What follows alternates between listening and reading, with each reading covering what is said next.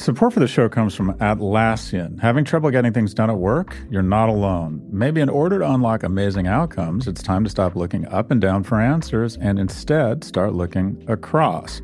What do we mean by that? The companies with the fastest speed to market tend to be the ones that look across the organization rather than up and down the hierarchy. Stay tuned to hear how Atlassian software like Confluence, Jira, and Loom can help maximize effective teamwork in your organization. Because individually we're great, but together we're so much better. Learn how to unleash the potential of your team at Atlassian.com. That's A T L A S S I A N.com. Atlassian.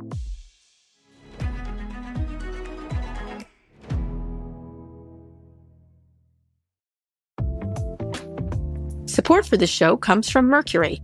There's an art to making the complex feel simple. Everything should be in sync, so even the smallest part serves a bigger purpose. Simplicity can transform your business operations. That's why Mercury powers your financial workflows from the bank account so ambitious companies have the precision control and focus they need to perform at their best. Apply in minutes at mercury.com.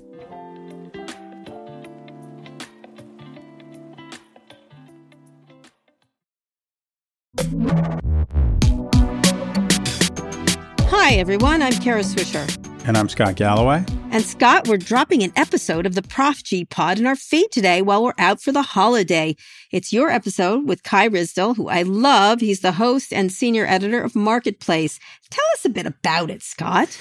Uh, Kai Ryssdal is a role model for me, no joke. I'm thinking a lot about masculinity, and this is individuals who demonstrate strength, service to country, protect others, uh, have great relationships uh, as a spouse and a father, and are ballers professionally. And Kai is all of those. He served in the Navy for eight years.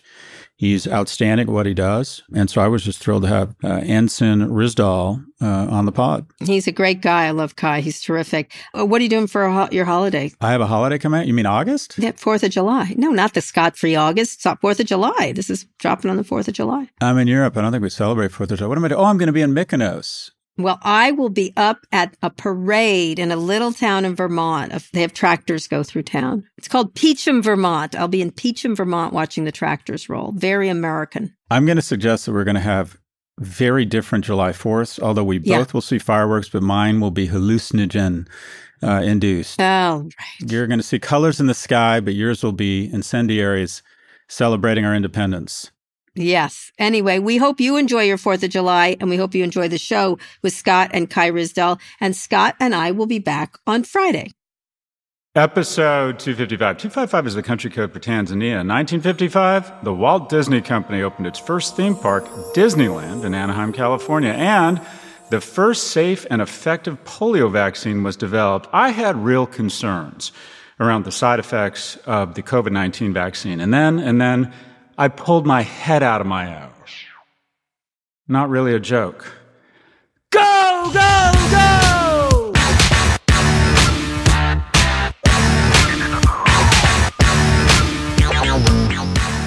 Welcome to the 255th episode of the Prof G Pod. In today's episode, we speak with Kai Ryssdal, the host and senior editor of Marketplace.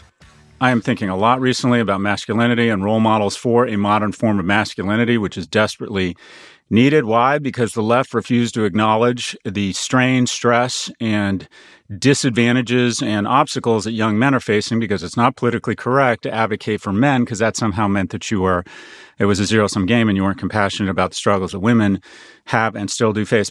But into that void, into that uh, cowardice around our ability to talk about the group that has fallen further fastest in America over the last 20 years slipped in some really ugly shit. The Andrew Tates of the world that in order to pimp the ridiculous crypto universities that make Trump University look like fucking MIT, you know, it, it, the most dangerous thing about some of these quote unquote advocates for men is that a lot of their content starts out reasonable. Be in great shape, be action oriented, take control of the situation. These are great things. And then it comes off the rails and it's about power. It's about exerting power specifically over women and positioning women as the enemy. And uh, I, I'd like to think, actually, I don't like to think, I know a lot of m- young men listen to this podcast. This is when you know you have lost the script, when you start blaming women for your shortcomings and the challenges facing you. That is when you know you have totally lost. But into that void slip some very unfortunate narratives, and it has caught fire among young men who are looking to feel good about themselves, looking for an excuse, looking for someone such that they felt seen. And what we need to do is take back that dialogue. Anyways, a very long winded way of saying, okay, part of that is role models that we want to look to. And I have several and I'm writing about them, but one of them for me is Kai Ryssdal. Why? Why? First, served his country for eight years. After getting a college degree, was a lieutenant, I think an ensign. I don't know what it's called in the Navy. I think it's lieutenant and served in the Navy for eight years. I think anyone who serves in the Navy and protects our shores for eight years can rightfully say that they are working in the agency of something bigger than themselves. It means they're in great shape, by the way. Do you realize that supposedly two thirds of young American men and women do not qualify for the armed services because they are emotionally and physically unviable. They are not in good enough shape. They are not mature enough. They're not mentally strong to join the service. So, what does it say? It says you're in great shape. It says you are disciplined.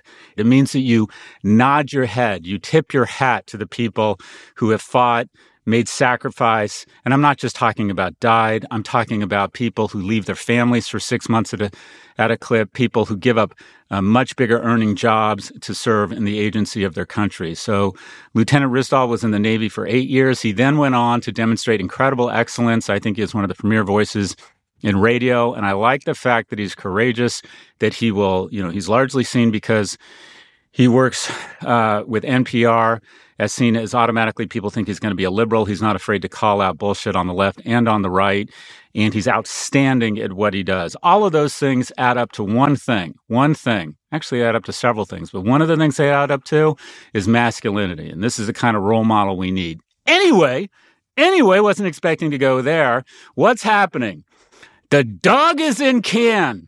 Gone. I'm in Cannes for the uh, Lions Creativity Festival, or what I refer to as the Which Advertising Sucks Least Awards, where you go to parties. How do you tell the difference between a party being thrown by an old media company and a new media company?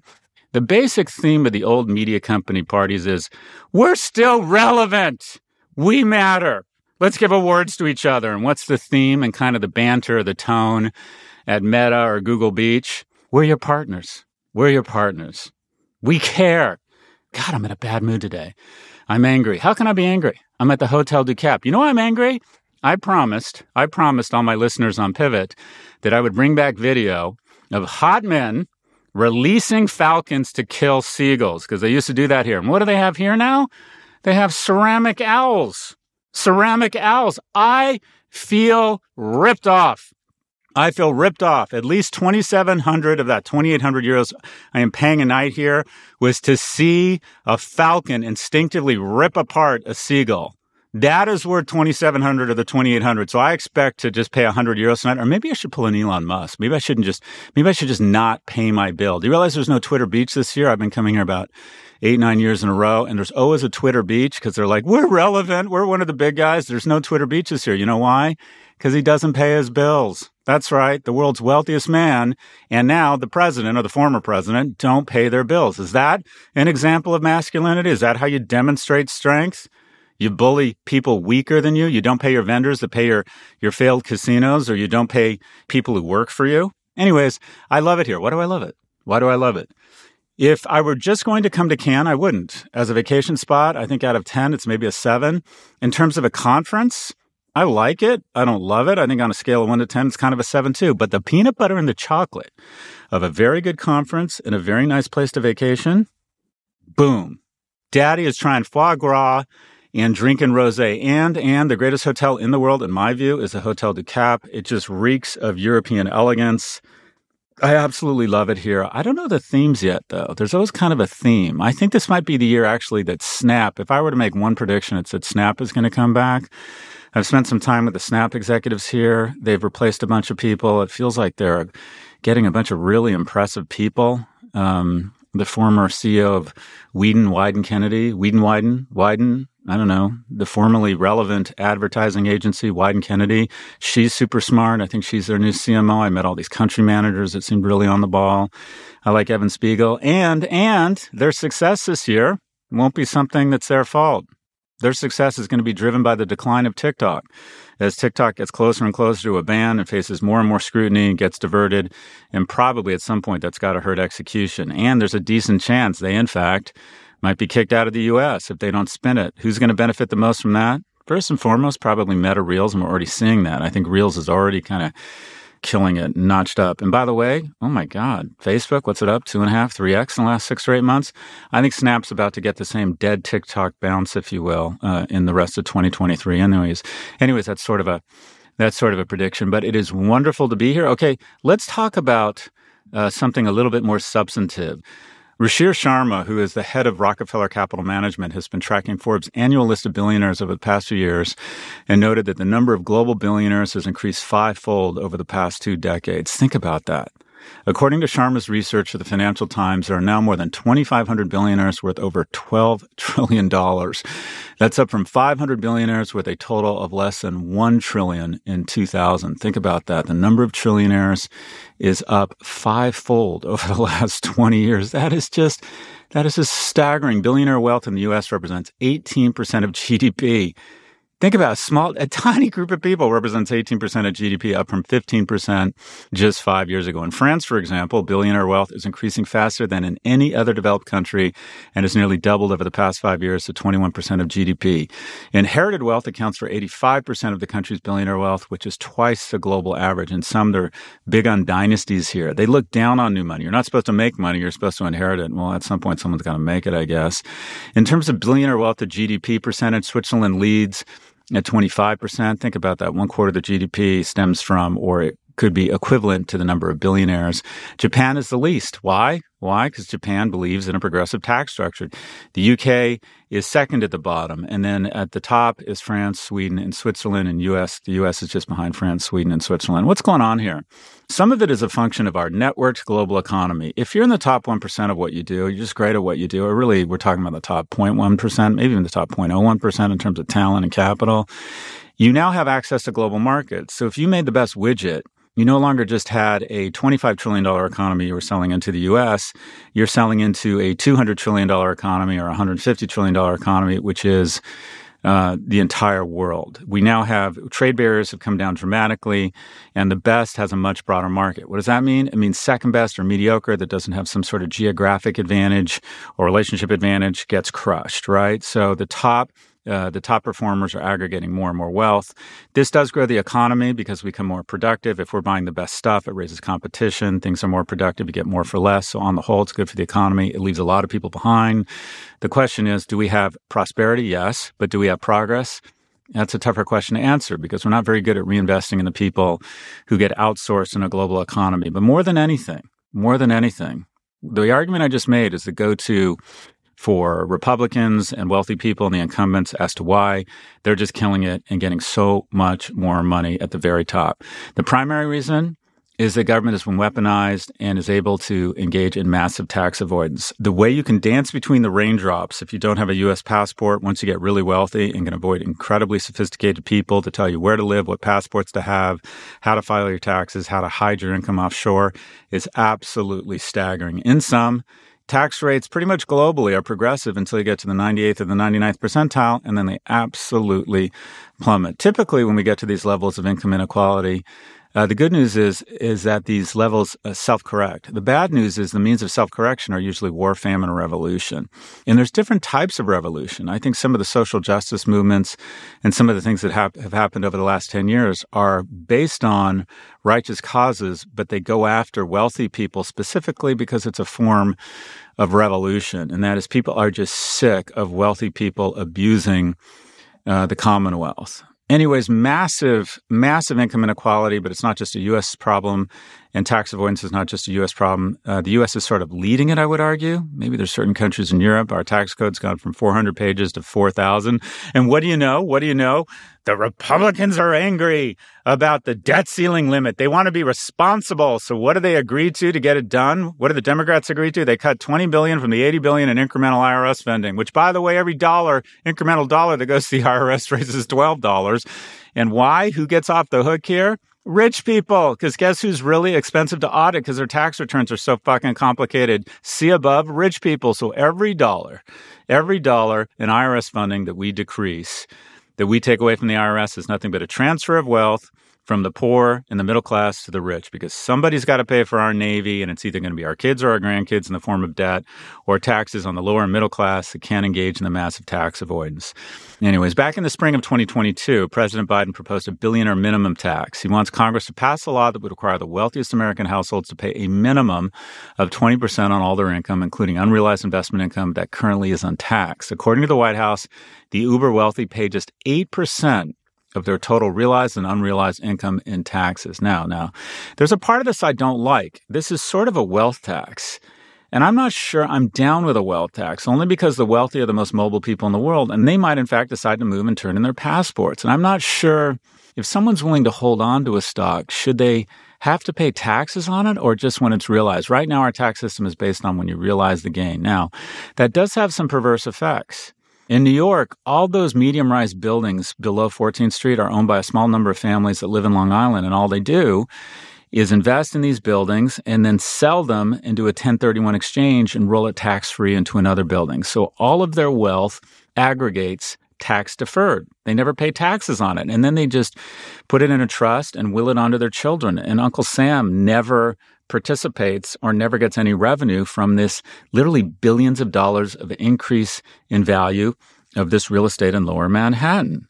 We have decided for some reason that money is much more noble, much more righteous than sweat. We let money compound tax deferred, but sweat gets taxed between 10 and 50% a year. We've decided that the working man or woman isn't as less noble that we want them to figure out a way to have investment income. And you can see why the tax advantage made sense at one point. We need more capital to fund big, bold projects and encourage people to take risks. But here's the thing it's gone way too far. It's gone way too far. People who are working, you know, if you were to bifurcate the tale of two cities in America, who's doing really well, who's struggling? Would it be young versus old? Would it be rich versus poor? I think you could fairly accurately distill the tale of two cities that is America into the following groups people who make their money from money and people who make their money from sweat. From sweat. 20% minimum tax on billionaires is arguably not enough. We need 23% of GDP to operate the Navy and our national parks. So we're going to have a minimum that's lower than what the average tax rate should be across America. And here's the thing. Here's the thing. It's not tax rates. We're focused on the wrong thing and they want us focused on the wrong thing. So we don't focus on what's actually going on here. It's not about tax rates. It's about the tax code. It's about the code. 23% of GDP goes to run the government we fund some of it with debt. So say we need 21 cents on the dollar. That means on average, we need a 21% tax rate. What if you charged corporations a 30% tax rate? Not terrible, folks. It was 92% at the end of World War II. Under Carter, it was 60 or 70%. I think that's too high. But let's say if you make over a million dollars a year as an individual, you're killing it. And or you're a corporation making over a million dollars in profit, we're going to tax you at 30% you can still do really well paying a 30% tax rate. That means everyone else, everyone else would have to pay somewhere between 12 and 15%. Raise your hand if you would be down with a 12 to 15% tax rate for the majority of small businesses and the vast majority, i.e., 99% of Americans. We don't need higher taxes. We need to enforce the tax rates we have. In some, in some, we have tremendous prosperity, but we don't have progress because we don't believe in a progressive tax system. We need to elect people that will say America is about a few things. It's about life, liberty, and the pursuit of happiness, but it's also, it's also about a progressive tax structure. It's also about muscle. We need to fall back in love with muscle, with sweat, with work. Let's fall back in love with muscle. We'll be right back for our conversation with Kai Ryssdal. Vox Creative. This is advertiser content from Atlassian. The universal truth with our customers is they're all struggling to get stuff done. Our goal is how do we help them unleash the potential of their people, their teams, and their technology to actually get the right things done at the right time with the right people the right way. And when we do that, magical things truly happen. Dom Price is Atlassian's work futurist. It's his job to help Atlassian customers imagine more effective ways to work. It's completely natural to focus on what you can control in your team. The problem is if, if that's all you do, you get pretty myopic. The best teams I'm working with, they really work on who are the people upstream and downstream that we need to work with. How do we get flow across the organization? How do we get value into the hands of our customers quickly? And sometimes achieving flow means that instead of asking who do I work for, it's asking who do I work with. When you get team connection right, everyone benefits the employee, the employer, and the customer, right? To get stuff done, the best organizations and teams right now are focusing on modern work. They're dreaming about the future, but they're dreaming about it by planting the seed to get the right things done right now. Atlassian software like Jira, Confluence, and Loom enable teams to work effectively together to accomplish what would otherwise be impossible alone. Learn more at Atlassian.com. That's A T L A S S I A N.com.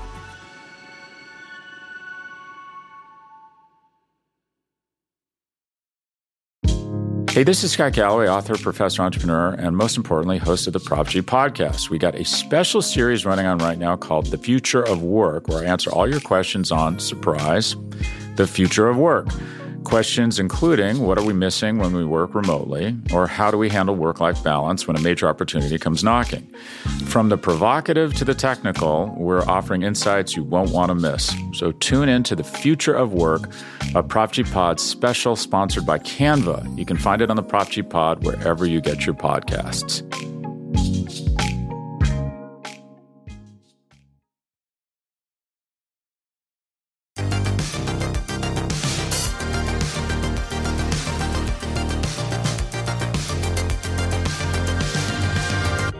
Welcome back. Here's our conversation with Kai Ryssdal, the host and senior editor of Marketplace. Kai, where does this podcast find you? Uh, I'm in a shed attached to my garage here at home. Nice. Is this where you do your your your day job? No, the the engineers make me go down to the studio so we can actually have reliable connectivity. So uh, you know, I go down to the studio every day, but but otherwise, I'm here. Nice. So let's bust right into it. Walk us through how you've been thinking about recent Fed movement. And we have inflation on the one end, credit crisis on the other end. What do you make of all this? Uh, I think a couple of things. First of all, um, the Fed is now between a rock and a hard place because they've been doing this for a year and a half, and the labor market has said, hey, screw you, we don't care. We're still going to stay at 3.7% unemployment. We had a little banking spasm in, in March and April, which Janet Yellen actually said was worse than anybody thought. Uh, thanks, Madam Secretary. Uh, but that seems to, you know, to quote Powell, there seems to have been a line drawn under the worst of it. So, so maybe that's true. Uh, and now we're seeing actually inflation over the past 12 months come down pretty substantially. So, as Raphael Bostic said, president of the Atlanta Fed, to name drop another couple of people, now the hard part starts, right? Because they're going to keep rates high until inflation gets to 2%. The question is, can they ever? And the answer is, I don't know. And it feels as if we've been one month away from a recession for 18 months. What do you, in terms of the economic indicators you look at, what are your thoughts? Uh, I, I look first and foremost at the labor market, also wages. But but look, I don't understand how we get a recession in an economy that's adding 339,000 jobs last month, where growth is still one point something three percent, I guess it was, where consumers, despite all the headwinds are still spending money. Uh, yes, drawing down savings, but they're spending money. And I don't understand how you get from here to there. And, and, look, you can you can look at like tech layoffs. If you you've talked about a bunch of times, you look at tech layoffs, and everybody says, "Oh my God, technology companies are laying off all these tens of thousands of people." And yes, they are. But you know why they are? Because they hired all these tens of thousands of people excessively in the throes of the pandemic, and now they're just right sizing. Which, look, it sounds like a callous thing to say, but that's literally what they're doing. They're shedding the excess from the pandemic when they don't need it anymore. And now we're going from there. But if you look at other indicators, if you look at jobs, if you look at wages, if you look at consumers, I don't know how you get to, to a recession from where we are right now. The CEO of Apollo had an interesting view on it. He called it, we might be in for the non recession recession. And that is the wages and employment remain strong, retail sales remain strong, but asset values come down. That so much of asset value prices are now dictated by the top 1%. That with a spike in interest rates, you might see the price of real estate, the stock market come down, but that the real economy uh, remains fairly solid. Yeah, the real economy is robust. And look, asset prices could afford to come down a little bit, right? I mean, you know, the, the major indicators are now in a bull market. Let's not put those identifiers on it. That's sort of a, a fallacy anyway. But they've been high for a, relatively speaking, for a very long time, and they could use a little air coming out of them. Um, and consumers, you know, you can talk about economic headlines uh, as much as you want and, and pick your indicator. But as long as consumers are spending and as long as they have jobs, which they do, there are still openings and you can get a job if you want one in this economy. It's really tough to see this being a hard recession. Look, uh, yes, I know we've never really successfully, except for that one time in 94, engineered a soft landing. But maybe, maybe, maybe this time is different. As we've talked about uh, on Marketplace for three years now, everything has changed everything has changed, right? Where I'm in a shed attached to my garage talking to you who's God knows where because you don't have to go into an office. And if you don't want to, you don't have to, right? I mean, I've got a 25 year old son who said to me the other day, Dad, I am never going to go to work for a company where they make me go to work five days a week in the office. And that's the reality, right? And that's where we have to go from here. This is now the baseline. Let's adjust. What are some of the market stories that uh, you've been thinking about that you don't think have gotten the sunlight they deserve? Well, look, let's set aside AI for a minute because uh, we we just don't freaking know uh, what's going to happen with AI. And look, I know you're a big fan. I am I am scared and dubious and a little bit excited, but otherwise, look, I think you have to look at things like transportation. That and as the supply chain snafus come undone, there's a boom to be had there. Uh, and I think, honestly, the fortunes of tech going forward in this new environment, right?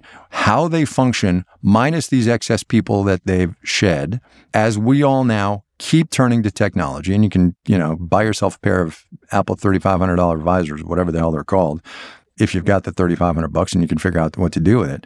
But look, technology is the future. That's and and it has been for decades and we're going to keep on going that way.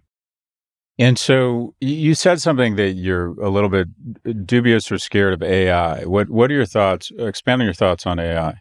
We are not ready for what it can do. First of all, it's come so fast, right? Technology obviously moves faster than than human beings can can calculate. But like yesterday, there weren't a, a thousand people in this country who could spell AI, you know? And now my daughter doing chemistry homework is searching for help with, well, she was, and if you're her chemistry teacher, don't listen to this, uh, on ChatGPT you know and, and, also oh by the way it was wrong. It was giving her the wrong answers. And that's part two, right?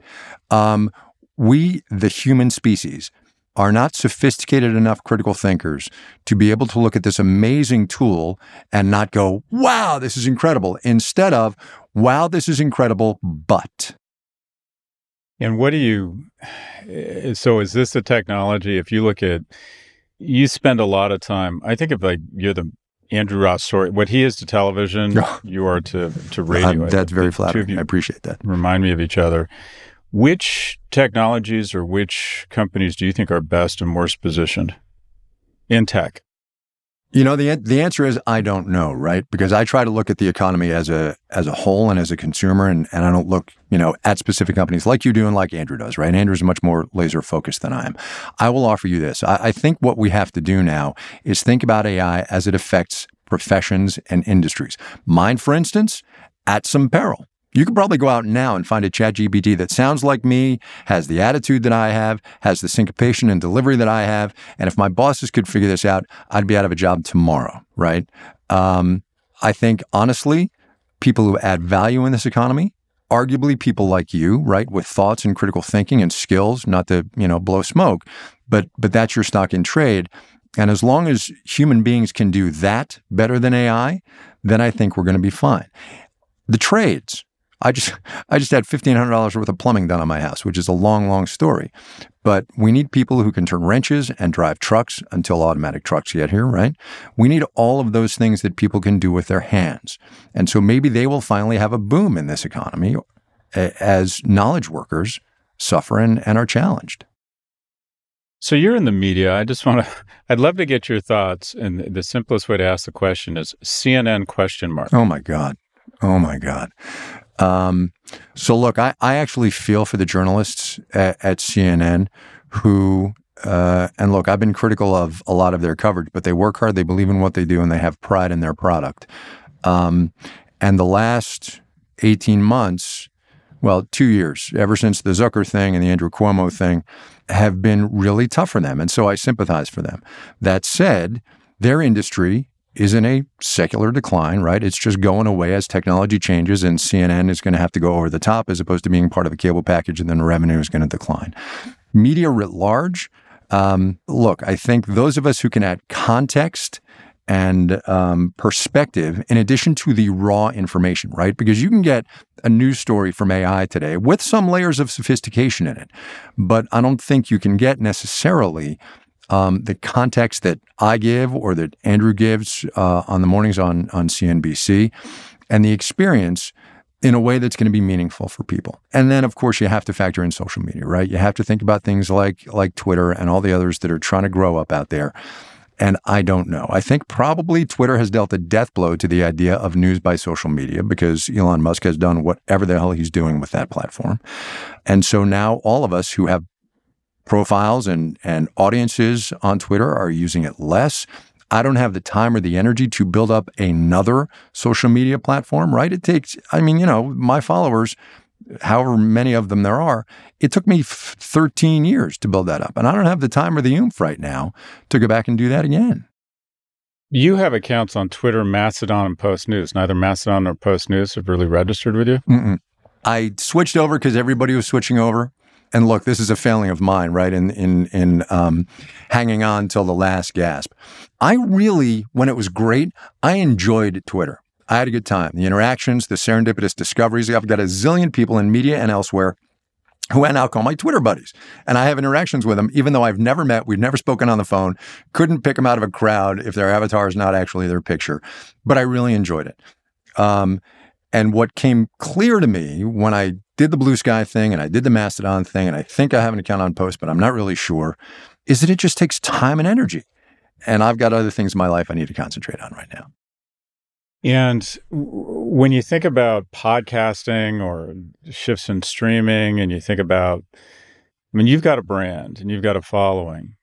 If you could just have like shake your channels and your presence on a etch a sketch, where would you devote most of your time? Do you think it's, do you think it's, would you want a big TikTok following? Would you want to double down on podcasts, radio, linear radio? What, what is your thought about the media landscape as it relates to trying to build a following? Look, I, I love linear radio, but let me back up to TikTok for a minute. I don't have mental energy for the scrolling of TikTok and the scrolling of Instagram reels and all the rest of them. It just, it's such a time suck. And, and look, there are great serendipitous discoveries to be had there as well and recipes and you know whatever. I just i don't have the gas for that because it just it saps me. Um, look linear radio i love linear radio. Linear radio made me what i am today in, in, terms of, of brand and presence and name as far as that goes. As i as i say to people when they say oh you're such a, a star i'm like I, i'm a reasonably big fish in a, in a sort of smallish public radio pond right um, but that's not the way of the future, right? People in COVID stopped driving in their cars, and linear radio's audience uh, went down, and it's questionable as to whether or not we're ever going to recover. The future, obviously, is podcasts. The challenge, of course, is that there are too many. But if I could do the etch a sketch, I'd find long form podcasts on subjects that I'm interested in, um, and I would do those as long as I feel like working, which, you know, another 15 ish years, probably, right? We'll be right back. Do you have any thoughts or predictions about the uh, um, upcoming election? Uh, well, you know, you know, it's funny. I uh, I honestly thought, and actually, I, I predicted this to to Kara when when I sat in for you on Pivot when you were off doing whatever the hell you were doing. I thought, and this was probably six or eight months ago, that Biden was going to take the better counsel and not run again he would say, Look, I have done what I promised to do. I've restored respectability for the United States. I've restored confidence in government. My job here is done. It's time for somebody else. He obviously didn't do that. And now this 2024 election is fraught for a whole bunch of reasons that have nothing to do with who the Republican candidate is going to be, right? The man's going to be 86 years old at the end of his second term. And, and this, this one actually is on the Democratic politicians in this country, right? That nobody has the guts to say, he's too old. I mean, look, yes, he's mentally sharp. And yes, he negotiated with Kevin McCarthy. And yes, he won, air quotes, the debt limit negotiation. But he's old. He has the stamina of an older person, right? Read his schedule. That's a real challenge. So, so my, my, my prediction for the 2024 election is it's going to be about a whole bunch of things that are not policy. Yes, there will be Biden and the role of government in this economy and infrastructure and build and jobs. And maybe it'll be Trump and American carnage. I don't know. But we're going to be talking about age and we're going to be talking about the vice president and we're going to be talking about a bunch of things that I don't believe this country is, is best served by. Yeah, I think that I think the Republicans are basically going to try and run against Vice President Harris mm-hmm. and, and, try and convince people that it's really that she's going to be the president. Um, so, do you think that? Uh, well, I'll put forward a thesis that on the left, we're so worried about being an ageist that we ignore the fact that biology is ageist. And you know, I it feels to me that at the age of whatever it is now, 81 or 82, there's a good chance the next 15 months you could get very sick or die.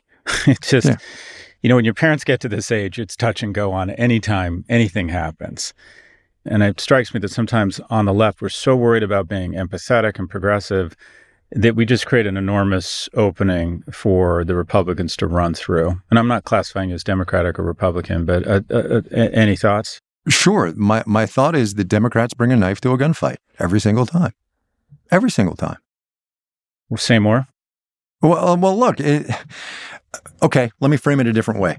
When Trump was in the White House, um, and he would do whatever it was, uh, I would I would be um, generally appalled uh, on on what he was doing specifically with the economy, right? Because that's my my beat, and he, he demonstrated that he didn't really understand the economy and how it works. But then uh, you'd see folks, whether in the commentariat or on Twitter or on whatever, saying, "Well, Democrats ought to do the same thing, and we ought to you know, not adhere to the norms and we ought to do whatever. And, and I said for a long time, if you want the norms to be upheld, you have to uphold the norms, right? If you want uh, a president to do X, Y, and Z, because that's what we always do, then you can't actually, because the other guy's doing something, do, you know, whatever you want.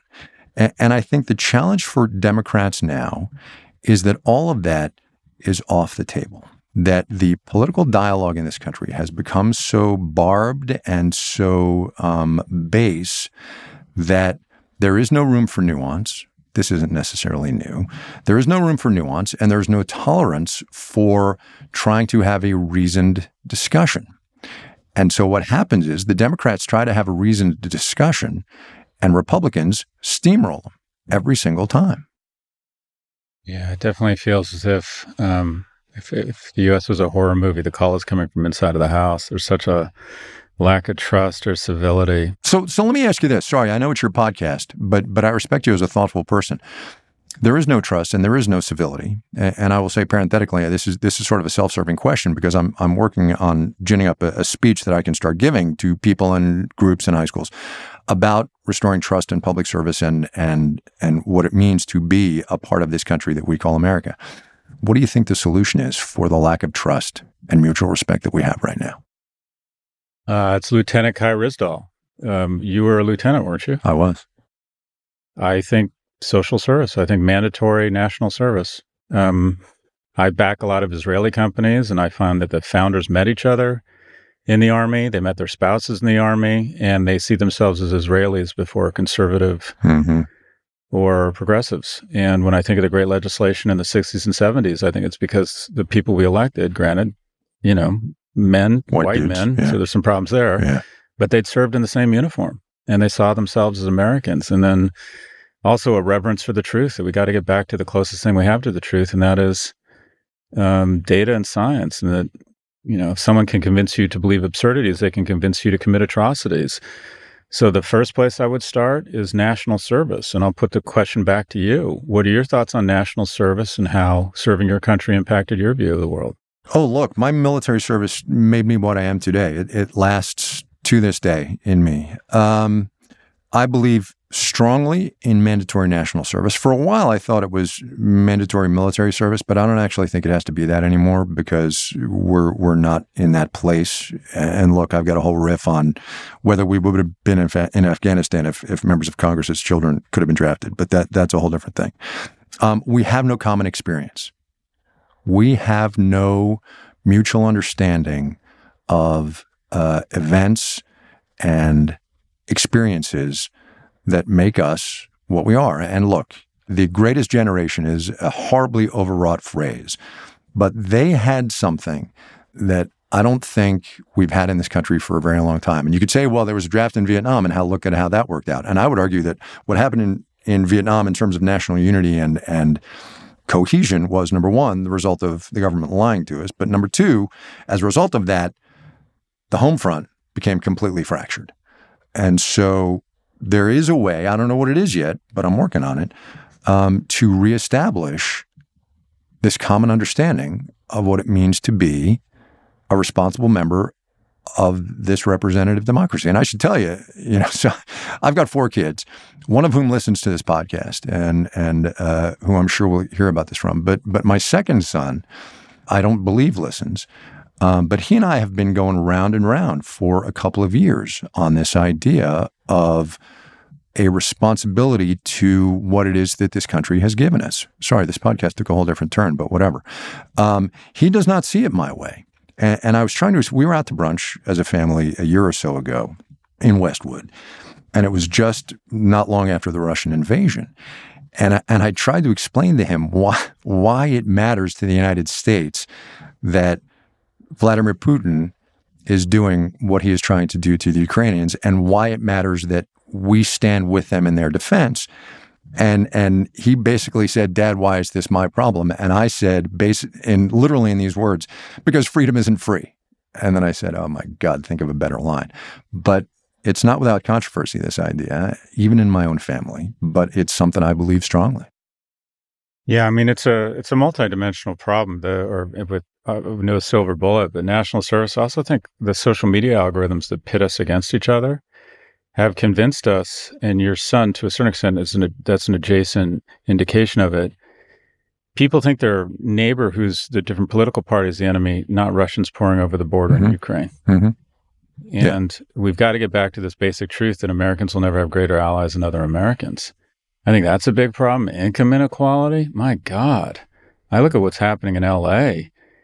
Um, I mean, that's a whole other ball of wax. But you, are a dad, four kids. Um, I'd love to get your advice on what you've learned, notes on being a dad, what you would do differently, what you would do again. I um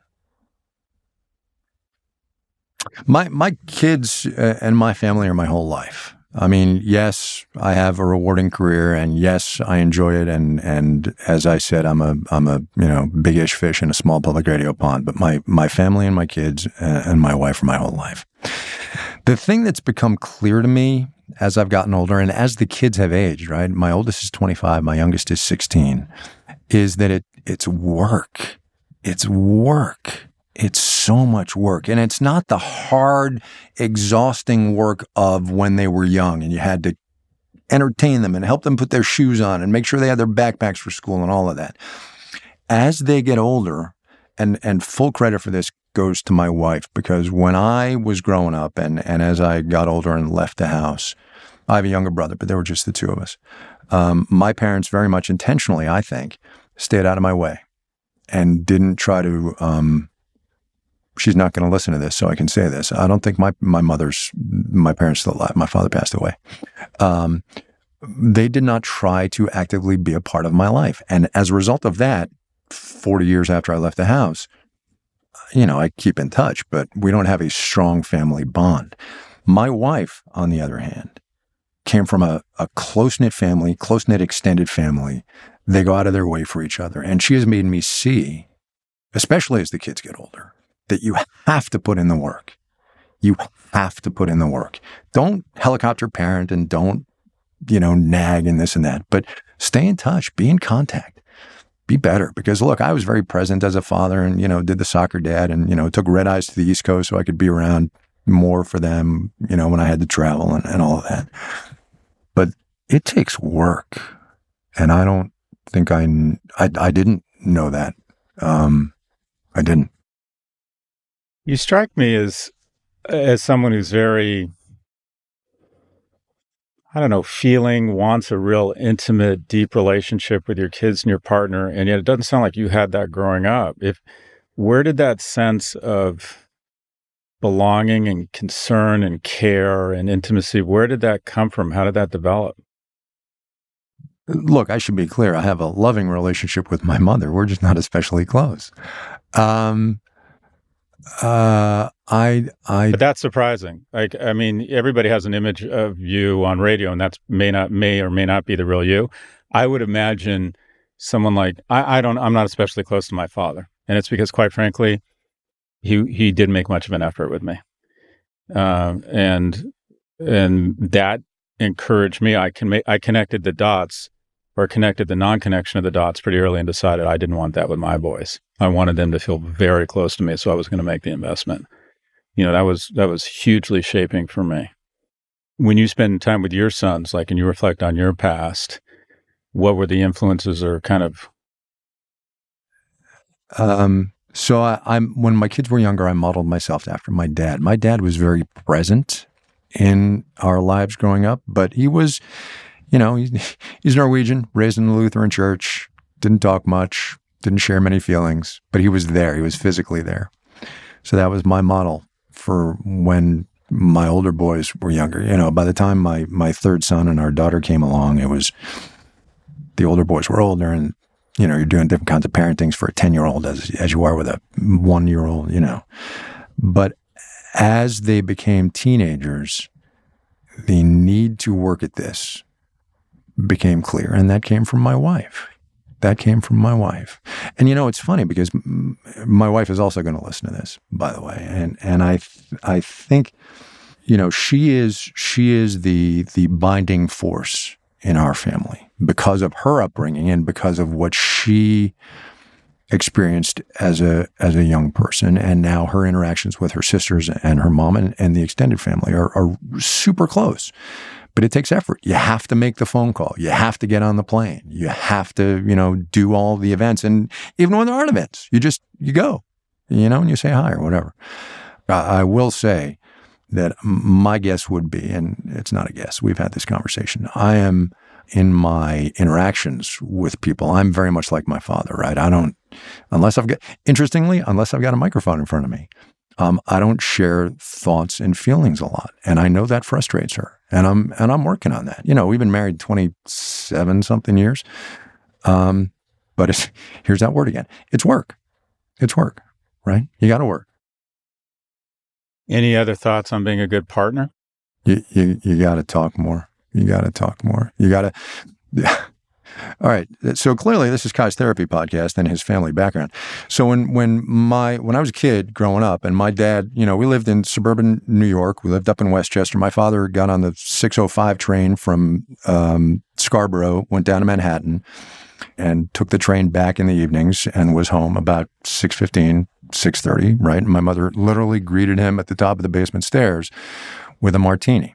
But my father would come home uh, and and piss and moan about what had happened at the office and what terrible thing his boss did and this guy and blah blah blah. And I promised myself I was never going to be that because I didn't enjoy, you know, I was I was a kid, but it just it was like, wow, dad, what are you doing? And as a result of that, I don't think I have in my adult life and with my wife, I really work at not pissing and moaning. But that's the wrong answer, right? That's the wrong answer because then you shut down part of yourself or a conversation, and that's not cool. That's not good. So we think a lot about masculinity or trying to shape a modern form of masculinity. And I'm blowing smoke a little bit here, but it's true served your country. You're in great shape. I know you like to run. You know, good provider. You know, good family man. Married for decades. Do you do you have any thoughts about trying to what masculinity means in a modern age and how we how we shape a modern form of masculinity? So, my dad at some point maybe I was 16 or 17. We were having a conversation about growing up and getting older and, you know, going out into the world. Uh, and he said, You know, Kai, sometimes you just have to be gentle.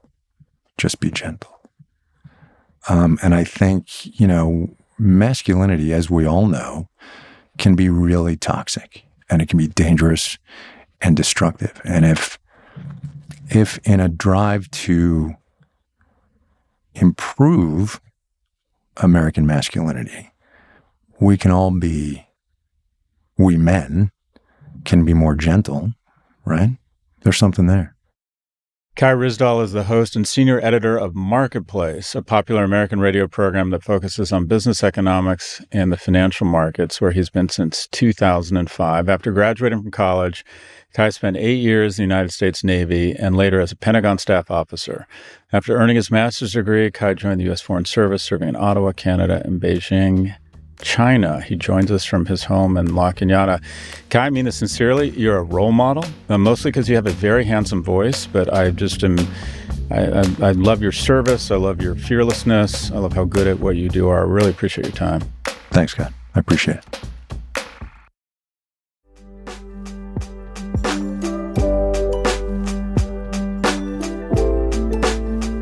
Algebra of Happiness. Are you a friend to your friends or are you a benefactor? I was really moved by this story I read about kindness and generosity. And it went something like this A mother in a very wealthy household used to, on a regular basis, ask neighbors who weren't as wealthy uh, for flour or for salt. And the kid said, I don't get it. We have salt, we have eggs. Why are you doing this? She said, Well, they ask us for help occasionally, and I like them to feel like we're friends and it's a mutually beneficial relationship. So occasionally I lean on them for stuff such that they feel like there's some equivalence in the relationship.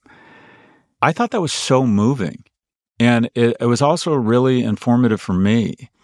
I'm now at a point in my life where uh, I have some influence, I have some money. And because I like to think of myself as strong and successful, I don't like to ask for anything with my friends. I love to give. Uh, someone needs to borrow money. I'm down with that. Someone needs a ride somewhere. Someone needs help with something. Someone needs advice. Someone needs uh, help with their kid, a letter of recommendation, whatever it is, time with their. I love, and I'm virtue signaling right now, I love to give. I am very uncomfortable asking people for help. Why? Why? Because I'm a bit arrogant. It's a manifestation of narcissism. It's a manifestation of being self centered of insecurity. It was wanting to feel like you're the strong one or you're the you're better than that person. And here's here's what a real friend does. A real friend, if they want an intimate, close relationship with someone, asks that person for help on a regular basis. Because this is what it comes down to. It comes down to a question. Amongst your friends, are you a friend or are you a benefactor? And that is, are you reticent to ask people for help? Do you not want equivalence in the relationship? Do you want to feel superior to them? Or do you want to be their friend? Because friends want to help each other. People don't want to feel like they're always leaning on you or they're always asking because you know what's going to happen? Eventually they're going to stop asking and they're going to feel less close to you. Good friends lean on each other. They ask each other for help. They ask each other for advice. So are you one of the blessed people that's aggregated a certain amount of emotional, psychological, economic security and people come to you for help? Do you want to be friends with that person? Then go out of your way to ask them for help. They want to know that you need them. They become invested in your success and you become you become more intimate. You become stronger friends. And I'm going to do this because I, I read this thing and I realized I'm not being people's friends. I'm being their benefactor because I want to feel strong and superior. And that's bullshit. I shouldn't be living that way. I should be a friend to them. I should be a friend of them. And when I need advice and when I could use help, and there's so many things I don't know how to do or I don't know how to handle, you can't imagine how much it means to people when you reach out and you ask them for help. When you reach out to someone and you ask them for help, what you're saying is, I think you're impressive. I care about you and I trust you and I need your help. Reach out to people, ask for help, be a friend, not a benefactor. This episode was produced by Caroline Shagrin. Jennifer Sanchez is our associate producer, and Drew Burrows is our technical director. Thank you for listening to the Prof G Pod from the Vox Media Podcast Network. We will catch you on Saturday for No Mercy, No Malice, as read by George Hahn, and on Monday with our weekly market show. Support for the show comes from Atlassian. What do you think of when you hear the word flow? How about a smooth river of collaboration culminating in a shared ocean of positive outcomes across your organization? Atlassian software like Loom, Confluence, and Jira can help you achieve maximum flow across your teams by enabling fast and easy communication and connection no matter what time zone they're in. Because individually we're great, but together we're so much better. Learn how to unlock flow across your teams at Atlassian.com. That's A T L A S S I A N.com. Atlassian